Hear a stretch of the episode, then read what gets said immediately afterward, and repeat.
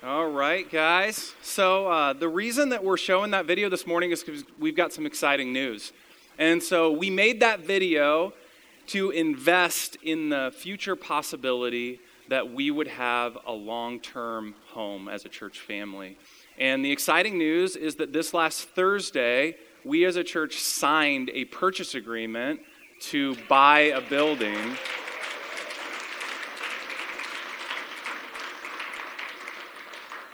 And so, over the next uh, several weeks, we are going to be uh, filling you in on some details of what it looks like uh, for us to move forward with that purchase.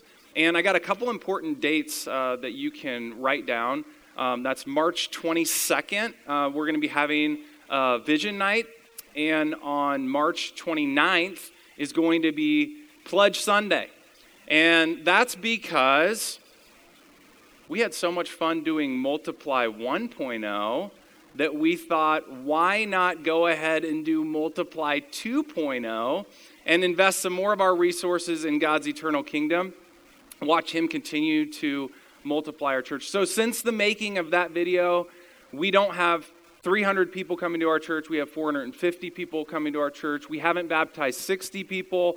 We've baptized 124 people. And we would like to see God continue to do that work. And we believe that by investing in a place to call home, that God will use that investment to continue to expand his kingdom in the city. So we're asking that you, over the next several weeks, would begin to pray what God would have you give, and that you would listen as we, we explain the details. And we're asking that God would move in our hearts and that we would be in that place about a year from now. Wouldn't that be awesome? Let's pray, and then we're going to dive into God's Word together and uh, continue to look at Genesis. So, Father God, thank you uh, for what you're doing. Thank you um, for the opportunity to have uh, this place that you have um, provided. And thank you for the opportunity to sign a purchase agreement. Thanks for the excitement uh, that we're sharing in this room this morning together. And uh, thank you that you are here present with us, ready to speak to us uh, ready to move in our hearts. Just ask that we would be attentive to what you have to say. And pray this all in Jesus' name and for his sake. Amen. All right, guys, like I said, we are continuing our study through the book of Genesis. And we've seen that God is at work in the life of ordinary people, and that his purpose is often hidden from us, but is made known through the ordinary events of life. And I don't know where you're at this morning, but one thing that's probably on the back of your mind is somebody that something that's affecting everybody uh, in the world today, and that is the coronavirus. And I don't know if you've been like me, reading articles about it, kind of staying updated on it, and you've sort of got your your perspective on it. But I think that what something like the coronavirus does is it makes us begin to ask questions about our lives, and it begins to make us think deeply about our lives, and even begins to make us ask the question where is God in all of this? And in sort of my research, I came across an article um, that was written for New Yorker magazine. And the title of the article is How Pandemics Change History. And it was written by um, a guy named Frank Snowden, who's professor emeritus of history and history of medicine at Yale. So he's, he's kind of important. But he wrote this book called Epidemics and Society From the Black Death to the Present. And probably no one would have read the book, and then coronavirus happened. So now people want to interview him and get his take on what it looks like when a pandemic happens in the world. And here's what he said about this epidemic and epidemics in general. He said, Epidemics are a category of disease that seem to hold up the mirror to human beings as to who we really are. That is to say, they obviously have everything to do with our relationship to our mortality, to death, to our lives. They also reflect our relationships with the environment, the built environment that we create, and the nat- natural environment that responds. They show the the moral relationships that we have toward each other as people And we're seeing that today. So here's what Snowden is saying He's saying when things like this happen on this type of scale, they cause us to look in the mirror and they show us what we really believe about everything that is important. What we believe about life, what we believe about death, and what we believe about morality, and I would say, what we believe about God. And so, in answer to the question, what is God doing? We have a timely word from the book of Genesis this morning. And we're sort of zooming way out. And what we're going to see in this passage is that God is at work in every detail of human history. It's kind of cheesy, but I've heard it said before, and it's actually very helpful to think of history as His story. And when we understand that history is under the sovereign control of God and that He is moving it in a purpose and for our good, we can relax, we can trust Him, and we can continue to move forward in faith. So we're going to be looking at Genesis chapters 36 through 41. Normally, I do a three point outline. This morning, I have 34 observations. Okay, so we're going to be here for four and a half hours. So buckle your seatbelt. All right, not really. All right, but basically, what we're going to do is we're going to walk through this passage because the story of Joseph occupies 30% of the book of Genesis. And the reason that the story of Joseph o- occupies 30% of the book of Genesis is because God wants to show us that He is at work in the smallest details of life. And that He is working those small details toward His grand purpose, even things that we would think of as inconsequential. So I'm going to make some observations about the text. I'm starting in Genesis 37, verse 3. And let's walk through it and have some fun. Here we go. The first observation is that Jacob favored Joseph. So we're looking here at verse 3. Now, Israel loved Joseph more than any of his other sons because he was the son of his old age, and he made him a robe of many colors. So here's what we know we know that Jacob's dad, Isaac, favored his brother Esau. And now, what we see in the life of Jacob is that he is committing what's called a generational sin, and he is favoring his son Joseph. And so he buys him this robe of many colors. And as a consequence of that, number two, Joseph's brothers hated him. Okay? He had 11 brothers.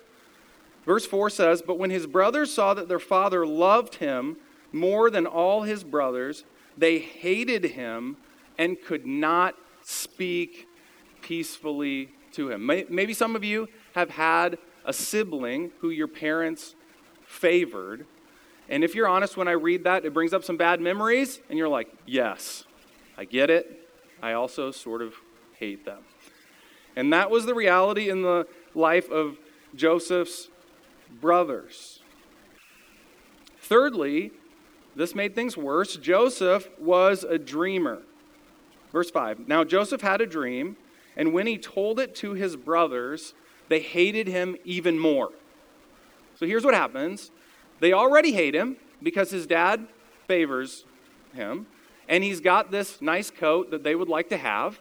And now they hate him even more because Joseph is a dreamer. But he's not one of those dreamers who just sort of dreams and keeps his dreams to himself and writes a journal. He's the type of dreamer who brags about his dreams. And his dream happens to be that his brothers will all bow down at his feet and worship him. So they already hate him. And now he tells his brothers about his dream, and they don't like it as much as he does. Okay, then in the narrative, we see next that Jacob sent Joseph to find his brothers. So his brothers happen to be shepherds. Jacob sent Joseph to find his brothers. Verse 13 And Israel said to Joseph, Are not your brothers pasturing the flock at Shechem? Come, I will send you to them. And he said to him, Here I am. So here's what happens, right? The brothers hate Joseph. They are way off in a different place, away from their dad, outside of his oversight and control. And it's Jacob's idea, and he says, Joseph, I think you should go check out and see what they are doing. Which is an important detail in the story because when his brothers find out that he's coming, they decide to kill him. All right? So, verse 18 says, They saw him from afar, and before he came near to them, they conspired against him to kill him. So, they saw the robe, they remembered their hate, they have this conversation with each other, and they're like, Let's take care of this. Let's kill this guy. But one of the brothers spoke up. So, verse 22 Reuben said to them, Shed no blood, throw him into this pit here in the wilderness, but do not lay a hand on him.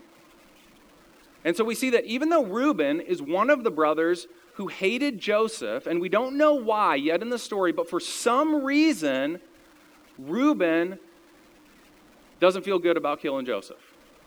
And so he says, No, no, no, let's not kill him. Let's just throw him into this pit. So he's buying some time because he actually is seeking to save his brother Joseph's life. He doesn't want to follow through on that. So then, the next detail that's important is that they threw him into an empty cistern. Verses 23 and 24. So when Joseph came to his brothers, they stripped him of his robe the robe of many colors that he wore, and they took him and threw him into a pit. The pit was empty, there was no water in it. So there's just this little detail there's no water in the pit. It's an important detail because had there been water in the pit, Joseph's life would have ended right there. He would have drowned.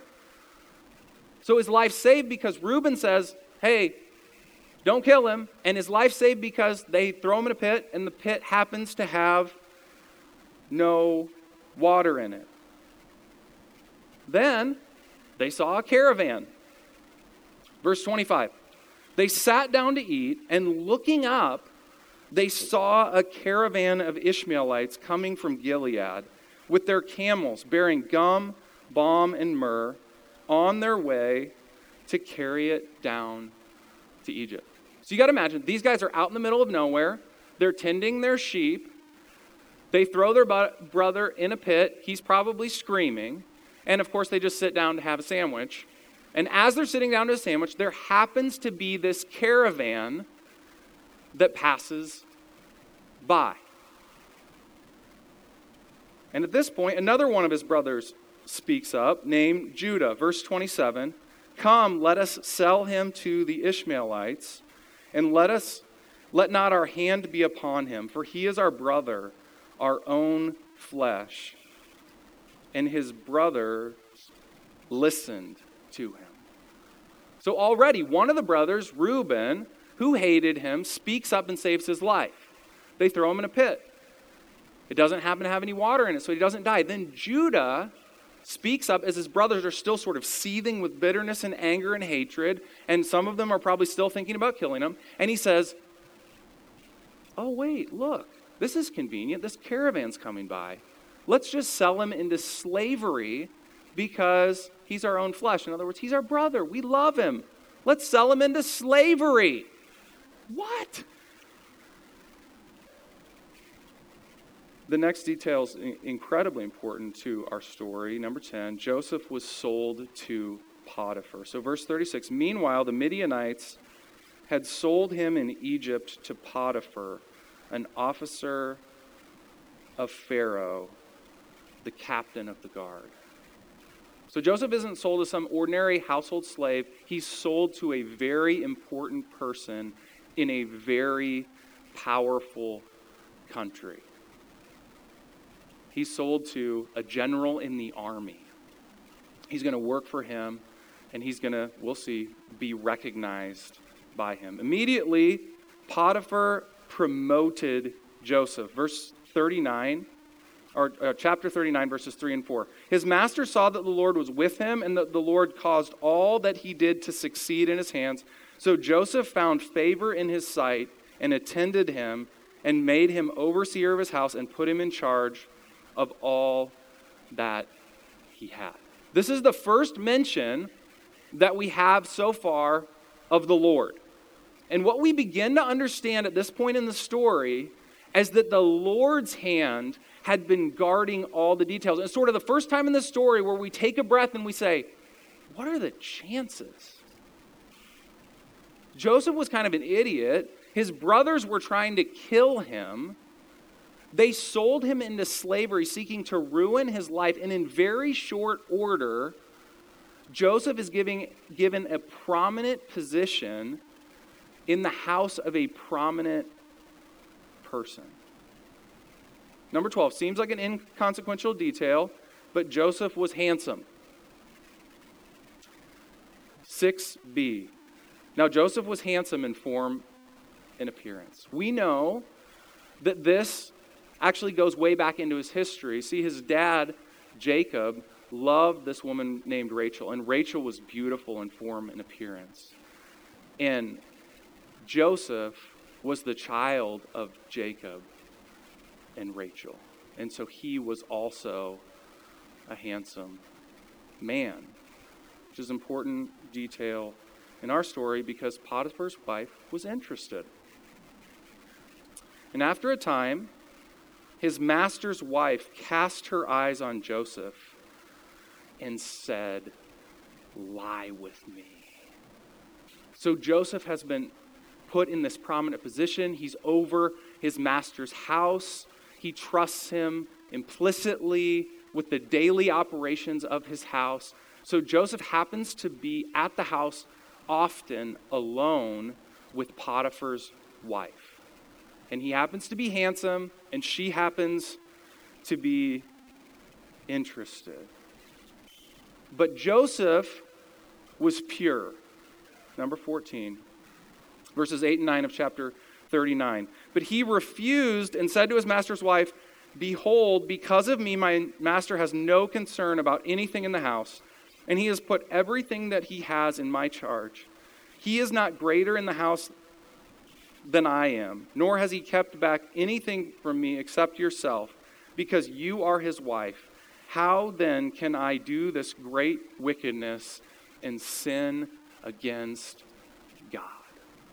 So Joseph is given the opportunity to sleep with a powerful man's wife, and she is aggressively pursuing after him, and he happens to have the type of character that he is able to withstand that temptation. How many of us would have the type of character that, if left alone in the house with a beautiful woman who is pursuing after us, would be able to say no in that situation. But Joseph was the type of man who so believed in God that he believed that to sin by sleeping with Potiphar's wife would be a sin against God Himself. He was so aware of God's presence. And we'll see that he continually, day after day, said no. That's because Potiphar's wife was persistent.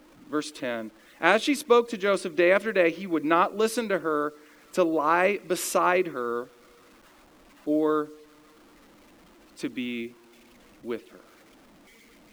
So, day after day, she's saying the same thing. My husband's out of the house. All the guards are out of the house. All the other servants are out of the house. I want you to come. I want you to come sleep with me. And day after day, Joseph has the type of character that he is able to withstand these assaults, continually aware of the presence of God, continually saying no to this woman. Number 16, she's really persistent. But one day, this is verse 11, when he went into the house to do his work and none of the men of the house were in the house, she caught him by his garment, saying, Lie with me. So, up until this point, she's just been verbally sort of trying to persuade him to sleep with her, but he must have been a really handsome guy because she just loses her mind in this moment and just runs up to him. And she must have been really grabbing on to this garment because she runs up to Joseph, she grabs onto him, and she's like, Please sleep with me. I'm so tired of pursuing after you and you saying no. I just want you to sleep with me. I'm not used to guys refusing my advances.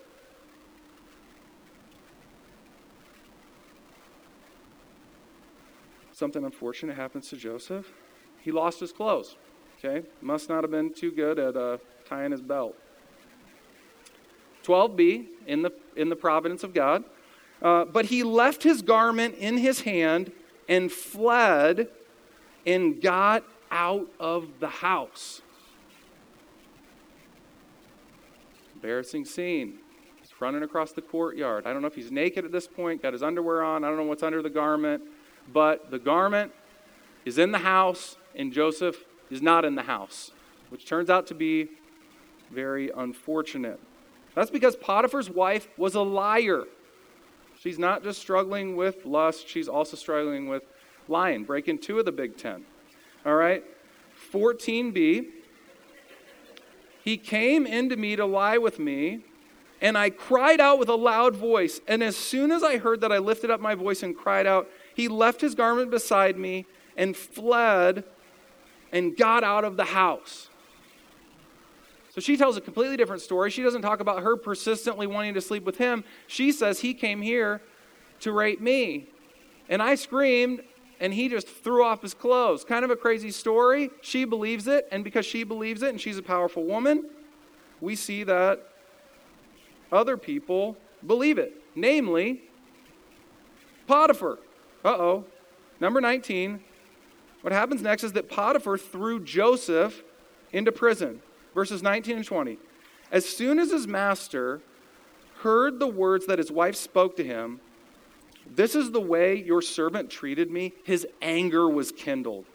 And Joseph's master took him and put him into the prison, the pla- place where the king's prisoners were confined, and he was there in prison.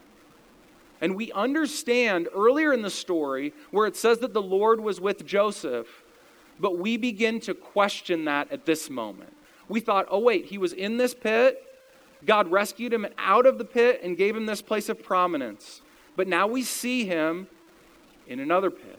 And we're wondering, where is God? What is God doing?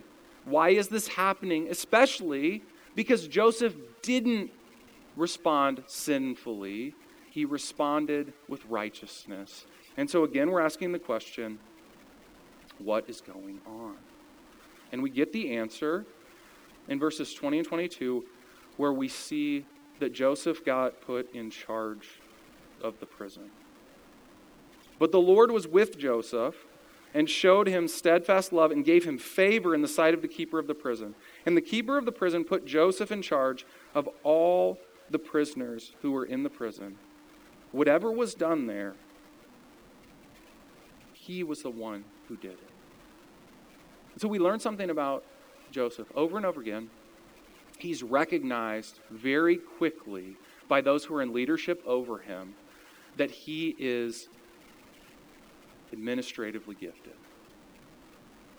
And so he gets put in this position of prominence. And you could have said that the prison guard is the one who chose him, but we see that God is weaving together with this story and we see that maybe God has a purpose in him being in the prison.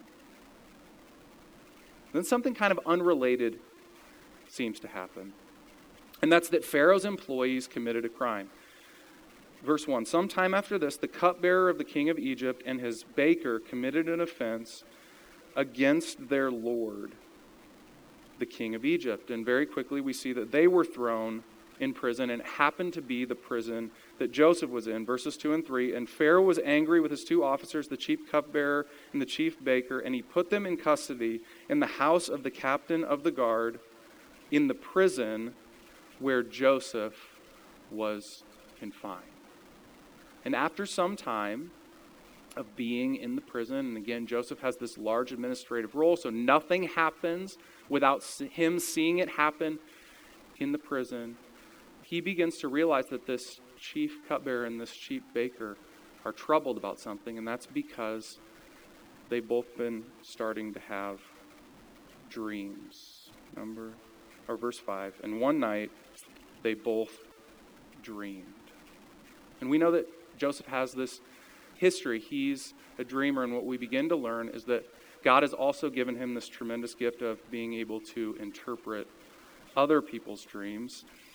Verse 8 They said to him, We have had dreams, and there is no one to interpret them. And Joseph said to them, Do not interpretations belong to God?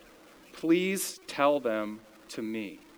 And so they tell him this dream, and Joseph interprets the dream to them. And then later, Joseph's interpretation of the dream comes true. Verses 21 and 22. He restored the chief cupbearer to his position, and he placed the cup in Pharaoh's hand, but he hanged the chief baker as Joseph had interpreted to them. And so the interpretation of the dream is you're going to live and be promoted, you're going to die. And at a later time, he lives and gets promoted, and he dies. And then we see that the one who lived, the cupbearer, forgot about Joseph. Instead of telling Pharaoh or instead of telling a bunch of people that Joseph was this amazing dream interpreter, he forgot about Joseph. Verse 23 Yet the chief cupbearer did not remember Joseph, but forgot him. But then, at the beginning of chapter 41, we see something else happen in God's providence, and that is that Pharaoh had a dream. But listen to the beginning of this sentence, verse 1. After two whole years, Pharaoh dreamed. Okay, we read the story and we think these things are just happening, and, and we might begin to think, oh, this is how God works, is just like, oh, I'm down, I'm up. Oh, sweet, God's working, God's doing his thing. But it often feels like two whole years of waiting in prison. So after two whole years, Pharaoh dreamed, and no one could interpret the dream. Pharaoh told them, the magicians, his dreams, but there was no one who could interpret them to Pharaoh. And it's at this point, the chief cupbearer, the guy who holds the king's wine glass, remembers Joseph because no one can interpret the dream, and he sees an opportunity for himself if I recommend the person who can interpret dreams, maybe I'll be recognized and I'll be promoted even more. And so he remembers Joseph. Verse 2 of chapter 41 A young Hebrew was there with us, a servant of the captain of the guard. When we told him, he interpreted our dreams to us, giving an interpretation to each man according to his dream. And so then Joseph is called up to interpret Pharaoh's dream verses 15 and 16. And Pharaoh said to Joseph, I have had a dream, and there is no one who can interpret it. I have heard it said of you that when you hear a dream, you can interpret it. Joseph answered Pharaoh, It is not in me. God will give Pharaoh a favorable answer. And then this is remarkable. Verse 31 Joseph, or uh, number 31, Joseph gave Pharaoh advice. Verse 33 Now therefore, let Pharaoh select a discerning and wise man and set him over the land of Egypt. I say this is remarkable because Pharaoh is one of the most powerful people in the world. And you have a Hebrew slave standing in front of him, telling him what to do.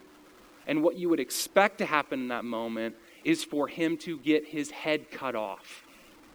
And instead, Pharaoh thinks, Oh, that's a good idea. Verse 37 This proposal pleased Pharaoh and all his servants. And then what happens next is the purpose that God has been working toward all along. Number 33 Joseph became the second most powerful man in Egypt. Then Pharaoh said to Joseph, Since God has shown you all this, there is none so discerning and wise as you are. You shall be over all my house, and all my people shall order themselves as you command. Only as regards the throne will I be greater than you. And so Joseph is put in charge, and the specific interpretation that he had of the dream is that there would be a famine in the land. And so they needed to save up a bunch of grain in the years of plenty so that when all the food ran out, they would be able to save the world. And here's number 34 Joseph saved the world. It's not an overstatement. Verse 57 Moreover, all the earth came to Egypt to Joseph to buy grain because the famine was severe over all the earth. Okay, here's what I want you to recognize. Here's why we spend all the time doing that. Is because each of these minor occurrences are like links in a chain. And if any of them doesn't happen, then everybody on earth dies. So if Jacob doesn't favor Joseph, everybody on earth dies. If Potiphar's wife isn't attracted to Joseph, everybody on earth dies. If the cistern had water in it, everybody on earth dies. And could it be that God is orchestrating the events of human history and even the events of our lives, and that He has a greater purpose in mind than we could ever imagine? Could it be that He actually knows what He's doing with coronavirus, that He actually knows what He's doing with your suffering, that He actually knows what He's doing in your marriage? that he actually has a purpose that is often invisible to us, but that is good. Could it be that he wants us to look up to him and to trust him? Let me make just a few observations to close about what God was doing in the events of Joseph's life. Joseph's life. First of all, God was keeping his word to Abraham, Isaac, and Jacob. Genesis 15, 13 through 14, God said this to Abram Know for certain that your offspring will be sojourners in a land that is not theirs, and will be servants there, and they will be afflicted for 400 years. But I will bring judgment on the nation that they serve, and afterward they shall come out with great possessions. So, what God has told Abraham that he's going to bless him, that he's going to make his name great, that his offspring is going to bless the whole world, but he also tells him that at some point they're going to be enslaved for 400 years.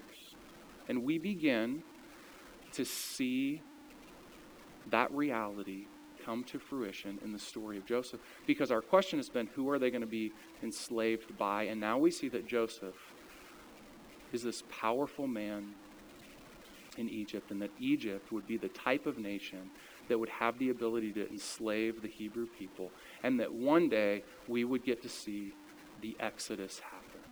And so God is bringing the Hebrew people into Egypt for that purpose. Secondly, we see that God was protecting Joseph's family. So sometimes we can think of God's purposes in this huge way, and we can think, okay, he's trying to get the Hebrew people enslaved in Egypt. God seems to be very cold hearted. But we also see that some of those people who God would rescue would be the immediate family members of Joseph. So we see that all the family drama was for this purpose that God would actually rescue them from this famine. We see not just the big sovereignty of God, but we also see his kindness. He is kind to individuals and He is sovereign in charge of all creation. Thirdly, we see that God was preparing the way for Jesus. Now, we actually skipped a whole chapter as we were walking through the story of Joseph. And we actually skipped over the most important character in the entire story. And I doubt any of you even know who he was. Do you guys know the name of Joseph's brother Judah's two kids? I didn't either. One of them's name was Perez. And this little boy, Perez, was part of the people who would be saved from the famine. And if you flip over in your Bible to Matthew chapter 1 and you begin to read the genealogy of Jesus Christ, you will see that it starts off this way Abraham was the father of Isaac, and Isaac was the father of Jacob, and Jacob was the father of Judah, and Judah was the father of Perez. So you see that this little boy who's hidden in what seems to be an insignificant chapter in the Bible would be saved from a famine and eventually from his line would come your Savior. See, Joseph isn't the prominent character, Perez was. And often God is hiding in plain sight what he is doing. God's ways are hidden to us. Jesus was hidden in a little town called Bethlehem. His work on the cross is hidden from many people around us as the most important event in history. And yet, if we will look to Jesus, the Bible says that we will be saved. Fourthly, in this story, God is showing us how to live. Let me make a few observations. There's lots of things that could be said. We don't live with regret because we see that we are here, where we're at right now in our lives, in part because of our stupidity. See, Joseph was a dreamer, he's bragging about everything, and that set the course of his entire life. And so, what we don't do is we don't look back at our past and just say, man, I've messed up my life. Quite frankly, you don't have the power to mess up your life. God is in charge, and He is working your past for your good if you will cling to Him and look to Him in faith instead of looking back with regret. Number two, we are thankful for our gifts, our appearance, and our temperament because God is using us exactly as we are. Every detail of our life has been planned out by Him because He wants to use us for a specific purpose. There is only one you. Your fingerprint is unique. There's no one else who looks exactly like you or has your exact same DNA. And the reason for that is because God wants to use your life. And so stop complaining, be thankful so that God can start using you. Number three, we flee sexual immorality because God will reward a righteous life. Number four, we work hard because we know that our labor is not in vain. God is working. Isn't it amazing that Joseph's in prison? Joseph is experiencing all this hardship, and he keeps getting promoted because he keeps on being diligent. He keeps on working hard, which is related to the next observation about how we should live. We don't grumble in our suffering because God is working for our good. There is not one example in this entire story, in all of these ups and downs, where Joseph is complaining about the circumstances that God has him in. He's not grumbling, he's not complaining, he's moving forward in faith. Next, if we are promoted and succeed, we bow down in worship because we understand that all that we have is a gift. See, as Americans, we tend to think, I am successful because I've worked harder than everybody else. And what we see in this story is that God's plan for your life and his sovereignty in your life is actually what has established you in the position that you have. And so we don't say, You're welcome to God. We say, Thank you. We say thank you for our lives. And so we live to love and serve others because God has so graciously loved us and given us what we have. But there's an even more pressing application for all of us who are in this room right now. And that's to recognize that the reason that you are here this morning is not because you chose to whip, wake up. It's not because your friend invited you here. It's not because you're smarter or better than anyone else out there. You are here this morning because God wants relationship with you. He has orchestrated all the details and the events of your life to bring you into this room. And I'm specifically talking to those who have not yet bowed the knee to Jesus.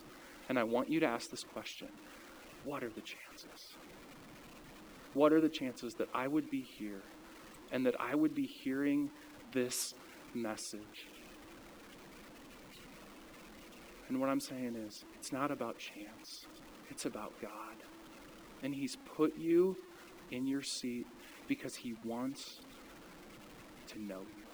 And the only appropriate response is to bow the knee to King Jesus and to recognize His love and His control and His grace in your life and to see that your rebellion against Him is like a fish rebelling against the water.